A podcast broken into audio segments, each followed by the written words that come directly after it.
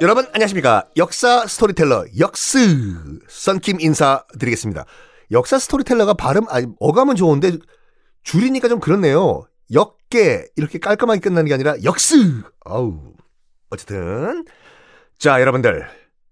카이사르가 카이사르가 이집트에서 클레오파트라랑 1년 동안 아주 즐거운 행복한 시간을 보내다가 귀국한 다음에 원로원을 거의 박살내버리고 자기가 실질적인 황제가 돼버려요. 종신 독재관이란 타이틀을 새로 만들면서 임페라또.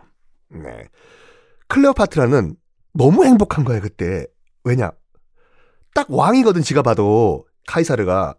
그러면 나중에 저 임페라또가 시저 카이사르가 죽은 다음엔 우리 아들이 정말 다음 제2대 임페라또가 되는 거겠네? 야, 잘 됐다. 로마 오길 잘했어, 진짜.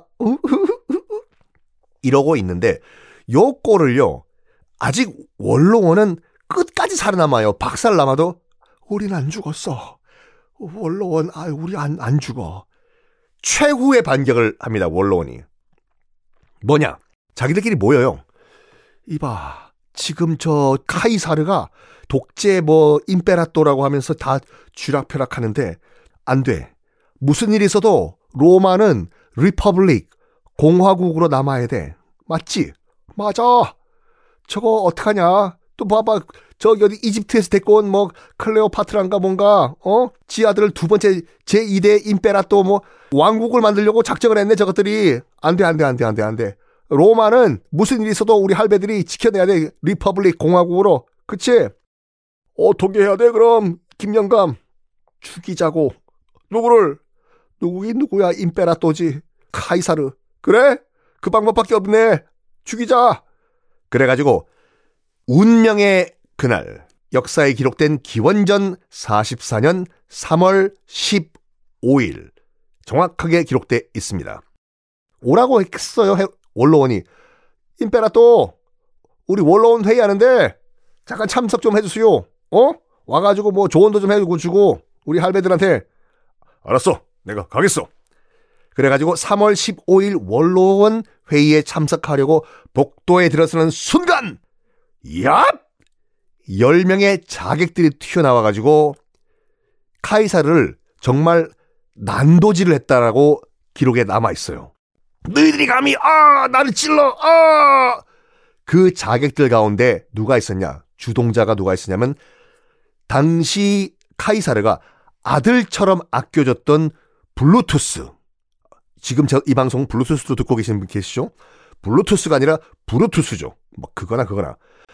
양아들처럼 생각했던 브루투스도 딱 있었던 거예요. 그래서 나왔던 말이 그 유명한 브루투스 너 맞아! 아! 이게 마지막 유언이었다고 합니다. 블루투스. 이렇게 해서 정말 어이없게 카이사르는 사망을 하는데 근데요 카이사르 시저가 솔직히 이제 역사적으로 봤을 때 큰 업적은 없어요. 봐봐요. 뭐 했냐면 갈리아 지금의 프랑스죠. 갈리아 정복 거기서 한 7년 동안 고생 고생했다고 말씀드렸지 않습니까? 지금의 프랑스 정복 그리고 뭐 이집트 정복 이 정도밖에 없어요. 뭐 대제국을 만든 것도 아니라 그런데 역사의 카이사르, 이 시저가 남은 이유. 로마 하면 카이사르, 시저 하면 로마. 이렇게 남은 이유가 뭐냐면, 첫 번째가 뭐냐면, 첫 실질적인 로마 황제였습니다. 그것 때문에 기록이 돼 있는 거예요. 물론 스스로는 엠퍼러라고 부른 적이 없지만 임페라토라는 단어를 만들면서 실질적인 첫 로마 황제였다. 카이사르가. 그리고 이건 놀랍게도 역사가 그 카이사르를 기억하는 이유가 뭐냐면 대단한 문학가였어요. 글 쓰시는 분. 갈리아 정복할 때, 그 지금의 프랑스죠. 갈리아 정복을 할 때 그 정복 과정을 기록한 책이 있거든요. 갈리아 전기라고 해서 아씨 백볼트 백볼트 그 전기가 아니라 그 기록을 남기는 전기요. 우리나라에도 번역본 팔아요. 혹시 관심 있으신 분들은 지금 인터넷 서점에서 갈리아 전기 치시면 쫙 번역본들 나오거든요. 읽어보세요. 깜짝 놀랄걸요? 왜냐? 그 현대 문학가들도 이렇게 얘기해요. 2000년 전에 쓴 책이 맞냐 싶을 정도로 문장이 안정돼 있고 문학적으로 완벽한 책이다. 이건 그냥 대 작가가 쓴 책이다. 라고 극찬을 보내는 책이 갈리아 전기거든요. 문학사적 업적입니다. 시간 되시는 분들은 시간이 되시는 분들은 갈리아 전기 한번 우리 한글 번역본 사서 보시기 바랍니다. 그래가지고 주사위는 던져졌다 왔노라 보았노라 이겼노라 브루투스 너마저 이런 명언들을 남긴 것도 뭐 이 카이사르의 문학가적 기질 때문이 아닌가. 어쨌든 카이사르는 갑작스럽게 죽었습니다. 어, 블루투스가 끊겼어요가 아니라 블루투스 너마저 콕 죽었는데 갑작스럽게 죽은 이 카이사르 시저 가장 놀란 건 누굴까요? 한번 맞춰보세요. 여러분. 3초 드릴게요. 시저 카이사르가 죽은 다음에 가장 놀란 사람 3초 1 2 3 땡. 누구냐? 클레오파트라였습니다. 왜? 자기가 꿈꿨던 야망이 와르르르르 무너지는 순간이지 않습니까? 어?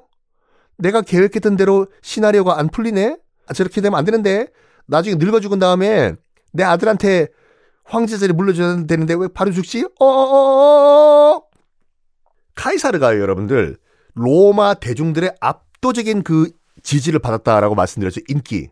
로마 시대의 거의 BTS급으로 엄청난 인기를 끌었다고 하는데 카이사르가 갑자기 죽고 난 다음에 대중들이 격분을 당연히 하죠. 대중 스타가 죽은 거예요. 자기들이 자기 아이돌이 카이사르가 돌아가셨대. 이런 우와 우리 카이사르 카이사르 이거 누가 죽였어? 누가 죽였어?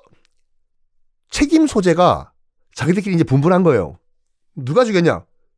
이집트에서 온 뭐 이상한 여인이 하나 있는데 쟤 때문에 죽은 거야. 쟤 때문에 들리는 소문 따르면 뭐 아들이 하나 있는데 아들을 뭐 왕으로 만들기 위해서 우리 카이사르님을 꼬드겼다고 하는데 죽이자 클레오파트라 죽이자 클레오파트라 그래가지고 폭동이 일어나요. 클레오파트라 잡아 죽이자.